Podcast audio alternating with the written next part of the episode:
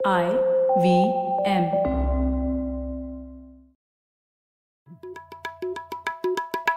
भाई हम हिंदुस्तानियों को बतियाना बड़ा पसंद है। बंगाली में अड्डा उड़िया में खोटी कन्नड़ा में हरटे और हिंदी में पुलियाबाजी। इस कला के लिए हमारी हर भाषा में एक शब्द है। तो प्रणय और मैं तो अक्सर मिलकर पुलियाबाजी करते ही रहते हैं। हमने सोचा कि आपको भी इसमें शामिल कर लिया जाए।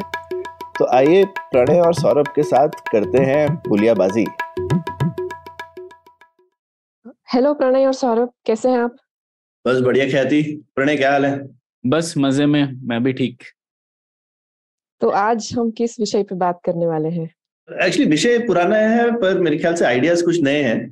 हम लोग काफ़ी बार इस पे डिस्कस कर चुके हैं। मेरे ख्याल से पहले भी डिस्कस किया है प्रणय और मैंने कि भाई दुनिया जो है, वो कॉम्प्लेक्सिटी तो दुनिया की बढ़ती जा रही है। और जिस तरह से हिंदुस्तान को दुनिया के साथ एंगेज करना है, वो कैपेसिटी ज़्यादा चाहिए। तो चाहे वो ब्रेक्सिट की वजह से हो, चाहे नए चाइना की वजह से नई ग्रुपिंग्स आ गई हैं, अभी आ गया है, वगैरह वगैरह तो खूब सारी नई नई ग्रुपिंग्स हैं दुनिया में आ, कुछ नए बायोलैटरल हम लोगों को कन्वर्सेशन करने पड़ रहे हैं। और जनरली इंडिया की इकोनॉमी इतनी बड़ी हो गई है। पिछले पिछले 20 साल में हम कुछ एक हमें मेरे ख्याल से 500 बिलियन से एक तीन ट्रिलियन ऐसा कुछ नंबर है। लगभग लगभग राइट तो अराउंड कुछ पाँच छह गुना हो गए हैं बीस साल में। तो उसकी वजह से ट्रेड बढ़ गया है तो ज़्यादा लोग हमसे डील करना चाहते हैं। तो इस चीज़ को लेकिन हम अपनी फॉरेन पॉलिसी के तरफ़ से किस तरह से हैंडल कर पा रहे हैं? हमारी इंटरनल कैपेसिटी यूजुअली लीनियर रहती है एक एक करके बढ़ती है और दुनिया की कॉम्प्लेक्सिटी ज्योमेट्रिक होती है, यानी एक, दो चार दुनिया आठ करके बढ़ती है। तो ये गुत्थी फिर कैसे सुलझे? ये दोनों चीज़ें तो मिलेंगी नहीं आपस में। तो तो प्रणय, तुमने इस पर तो काफ़ी शोध भी किया है। तो तो अभी शुरू शुरू से करते हैं ना कि अभी क्या यथास्थिति क्या है? हाँ सौरभ, पहले तो जैसा आप कह रहे थे कि हमारी जो राज्य काबिलियत की एक हमेशा एक धार रहती है, जो हम लोग हमेशा पुलियाबाजी में बात करते हैं तो ये उसी से जुड़ी हुई बात है और मैं एक और स्टेप पीछे लेना चाहूँगा। आप फॉरेन पॉलिसी भूल जाइए। मैं कुछ समय पहले सोच रहा था ऐसे कौन से एरिया हैं केंद्र सरकार की तरफ़ से जिसमें हमें बहुत ज़्यादा काबिलियत की ज़रूरत है? एक दो अगले चार पाँच साल में। मतलब अगर हम लोगों ने हम्म। अगले चार पाँच साल में कुछ नहीं किया तो वो मौका हमेशा के लिए खो जाएगा और हमें बहुत बड़ा नुकसान हो वैसे तो हमको पता ही है हर क्षेत्र में काबिलियत की ज़रूरत है। लेकिन ऐसी कौन सी चीज़ें जिनमें मौका अभी है या फिर हम्म। जो रिस्क भी है वो अभी के लिए तो मैं एक तो फॉरेन पॉलिसी कैपेसिटी जो आपने बताया कि विश्व कितना और कॉम्प्लिकेटेड हो गया है और भारत के लिए मौका भी अभी है। मतलब पाँच साल बाद ये मौका रहेगा नहीं रहेगा कह नहीं सकते हैं है ना?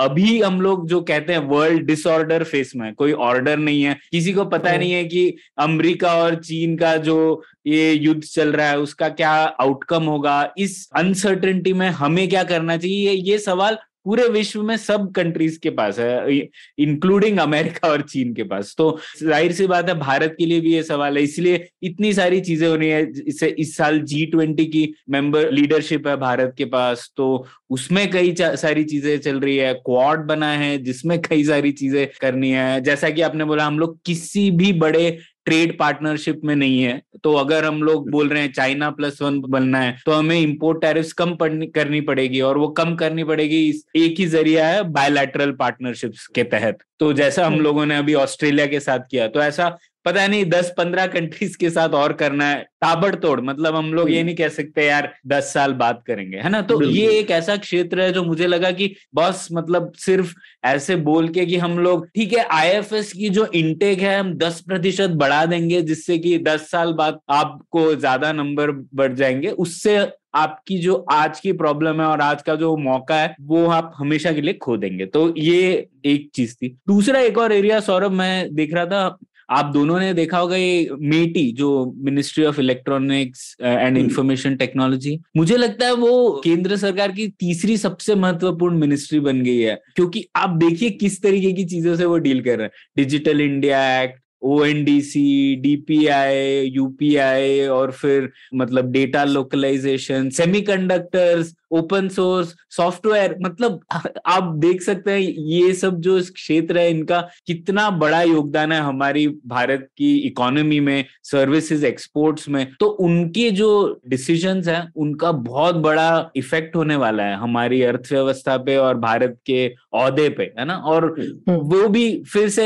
अगले पाँच दस साल की बात है तो मुझे लगता है इस क्षेत्र में भी हमें कैपेसिटी बढ़ाने की बहुत ज़रूरत है। और तीसरा है जो इकोनॉमिक रेगुलेटरी बॉडी है हमारी जैसे कंपटीशन कमीशन ऑफ़ इंडिया वगैरह वगैरह, क्योंकि कॉन्सेंट्रेशन ऑफ़ पावर भी बढ़ गया है मार्केट में, हम लोगों ने देखा ही है।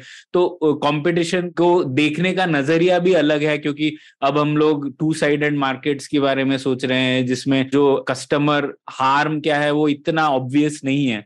तो इस क्षेत्र में भी मुझे लगता है कि अभी मौका है, अभी कुछ करना है। नहीं तो बहुत नुकसान होगा। तो ये तीन क्षेत्र है। आप लोगों को लगता है और कोई ऐसी चीज़ है जो अभी नहीं किया तो बहुत बहुत प्रॉब्लम हो जाएगा। ऐसा लगता है प्रणय की हमने कोशिश की थी और वो थोड़ी सक्सेसफुल नहीं रही कि जो वोकेशनल एजुकेशन स्किल इंडिया वगैरह पे हमने कोशिश करी थी शुरू ही करी थी 2014-15 में ही करी थी पर वो अभी तक हम कामगार नहीं कर पाए हैं। और ये अभी भी मतलब इंडिया के पास में वो वो रनवे बहुत छोटा सा है जब हमारे पास में यंग लोग इतने ज़्यादा हैं।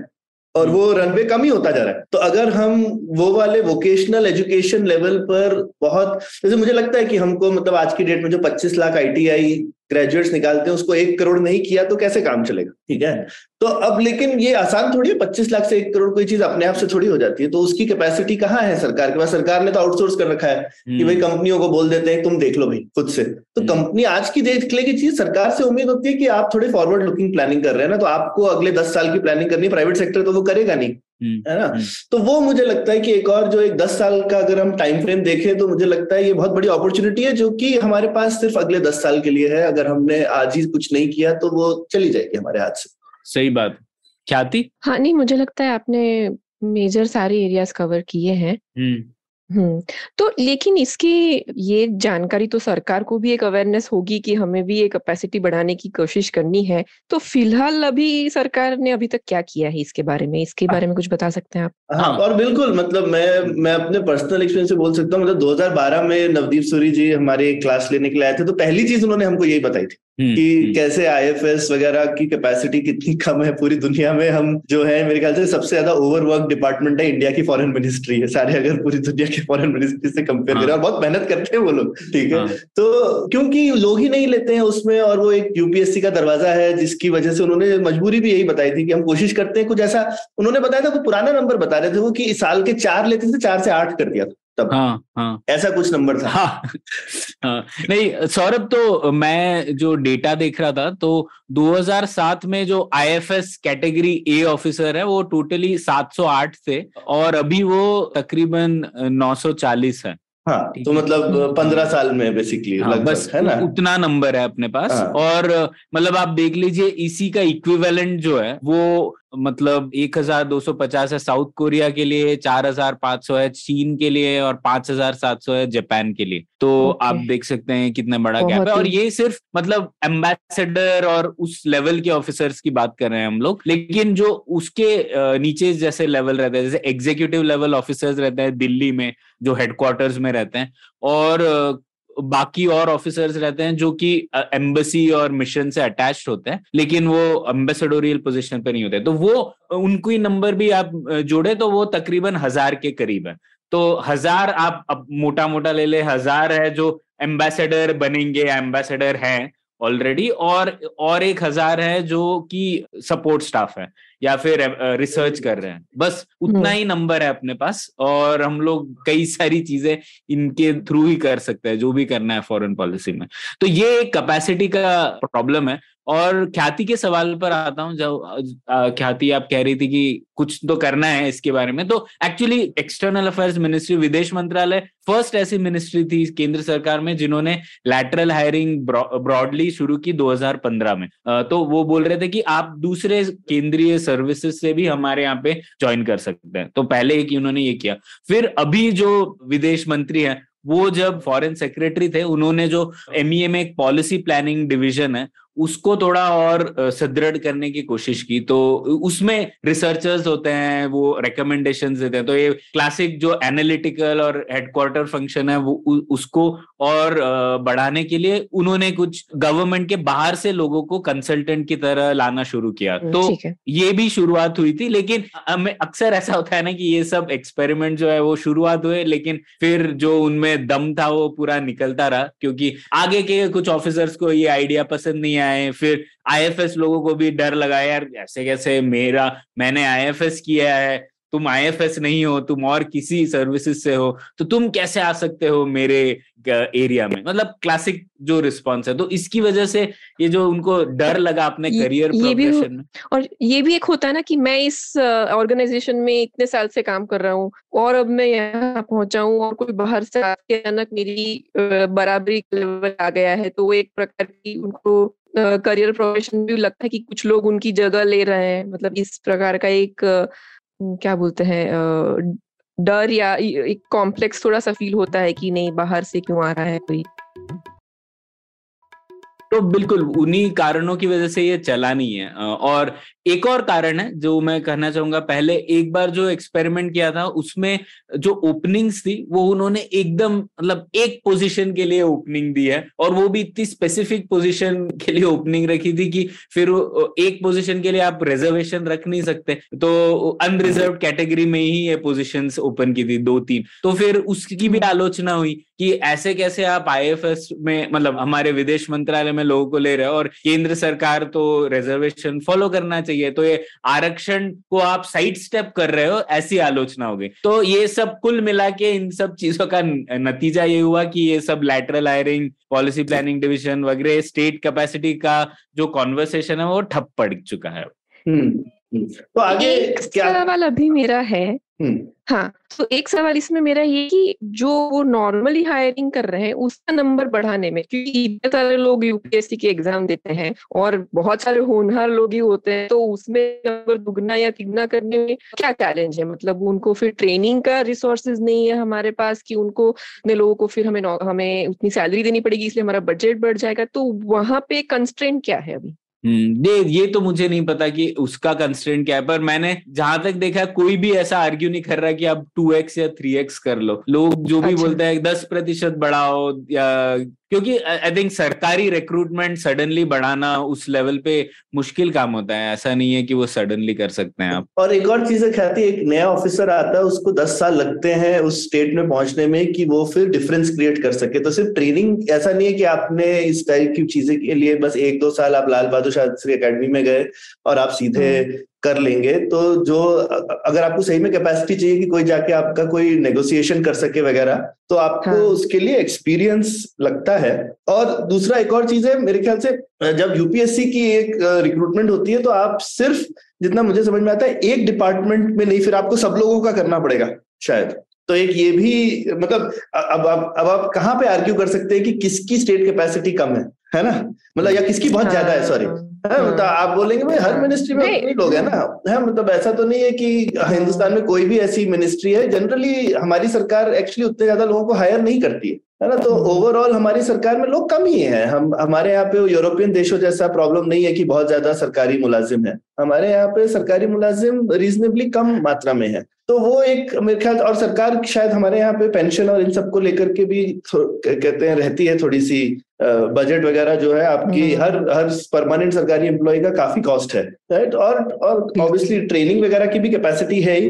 तो सोचो ना कहती हमारे यूनिवर्सिटी में हम 60 से 120 का बैच करने में हमको पाँच साल लगते हैं ठीक है? नॉर्मल इंजीनियरिंग इंजीनियरिंग की डिग्री में। तो यहाँ पे सोचो कैसे काम चलेगा तो तो प्रणय तो ये तो ठीक है आजकल हाल फ़िलहाल में क्या प्रॉब्लम है? और हमने कुछ तो अटकलें लगाई हैं हमको सारी ये ऐसा नहीं है कि हमको सारी प्रॉब्लम्स इनकी पता है लेकिन एक तुम्हारे पास नया नया नया आइडिया भी है तो वो डिस्कस करते हैं आज। तो ये जो हमारे पास जो प्रॉब्लम है वो क्लियर है जो हमने आज तक किया है और उसमें जो हमको चैलेंजेस आए हैं वो क्लियर है। तो आगे क्या कर सकते हैं? हम्म, तो ये जैसे सर्च प्राइसिंग अब लोगों को पता है उबर और ओला की वजह से तो मुझे लगता है उसी का एक जुड़ा हुआ आइडिया सर्च हायरिंग की ज़रूरत है। मतलब इस तरीके से हम लोग सरकार के बाहर से हायर करें कुछ एक सनसेट क्लॉज के साथ कुछ चार पाँच सालों के लिए, जिससे कि हमें एकदम जल्दी से हम लोग स्टेट कैपेसिटी इस क्षेत्र में बढ़ा सके। तो ये मुख्य आइडिया है और मैं ये बोल रहा हूँ क्योंकि अब जैसे अग्निपथ तो आ ही गया है डिफेंस सर्विसेज़ में। पहले लोग बोलते थे, यार डिफेंस जो है वो तो आप कभी भी कॉन्ट्रैक्ट पर दे नहीं सकते या फिर ऐसा नहीं कर सकते कोई लोग सिर्फ़ चार पाँच साल के लिए डिफेंस करे और बाहर चला जाए। लेकिन हम लोगों ने डिफेंस में कर दिया है तो हम लोग दूसरे क्षेत्रों में तो कर ही सकते हैं यार अब मतलब हम्म, हम्म। तो इसमें क्यों नहीं कर सकते हम लोग हमारे फॉरेन पॉलिसी कैपेसिटी में? तो उसी से जुड़ा हुआ मुझे लगा अभी एक जो दरवाज़ा बंद था वो खुल गया है अग्निपथ के बाद तो इसीलिए हमें एक अग्निपथ चाहिए हमारी विदेश मंत्रालय के लिए भी। और वो किस तरीके से होगा, मैं बताता हूँ उसको। तो ये जो सर्च हायरिंग स्ट्रेटेजी है, पहले तो ये एम्बेसडर लेवल पोजीशन के नीचे होनी चाहिए। तो उससे आप आईएफएस लोगों से मतलब आपको लड़ना ही नहीं है कि उनको आप रिप्लेस नहीं कर रहे हैं। हमारे एम्बेसडर और हमारे कॉन्सुल जनरल आईएफएस ऑफिसर ही होंगे। लेकिन जैसा कि हम लोग हम्म। शुरुआत में बात कर रहे थे बहुत सारी और भी चीज़ें हैं जो इन लोगों को करनी है। हेडक्वार्टर्स में रिसर्च ज़्यादा करनी है। हमें देखना है कि ट्रेड मिनिस्ट्री से कैसे बात की जाए। नहीं तो ट्रेड वाले लोग तो लड़ते ही रहेंगे कि ये तुमने मेरी स्टील इम्पोर्ट ड्यूटी कम नहीं की टैरिफ और इसलिए मैं ये नहीं जाने दूँगा। तो उस तरीके से हमारे एफ़ लटके ही रहते हैं। जैसे ईयू के साथ हमारा कई सालों से, कई दशकों से लटका हुआ है। तो अगर हम लोगों को ये सब चीज़ें हटानी है तो हमें कैपेसिटी चाहिए फॉरेन पॉलिसी मिनिस्ट्री में, है ना?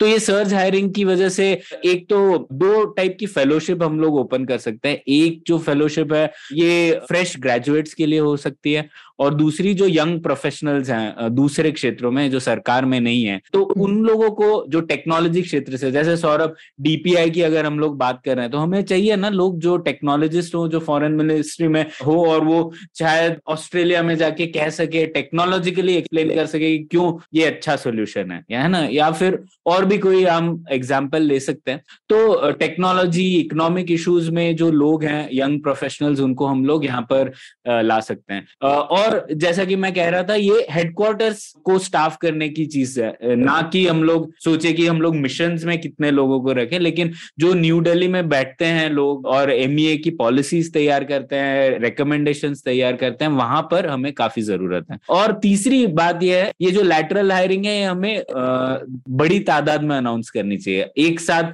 पचास साठ सौ लोगों को लेंगे तो हम लोग रिजर्वेशन का जो नॉर्म है वो भी लागू होगा। तो रिजर्वेशन का की जो आलोचना थी कि पहले उन्होंने रिज़र्व कैटेगरी में नहीं किया था को भी हम लोग अवॉइड कर सकते हैं ना? तो जो एग्जिस्टिंग नॉर्म्स है उसी के तहत कीजिए। लेकिन ऐसा मत कीजिए कि एक किसी स्पेसिफिक पोजीशन के लिए आप रिक्रूट कर रहे हैं फिर आपको प्रॉब्लम होगी।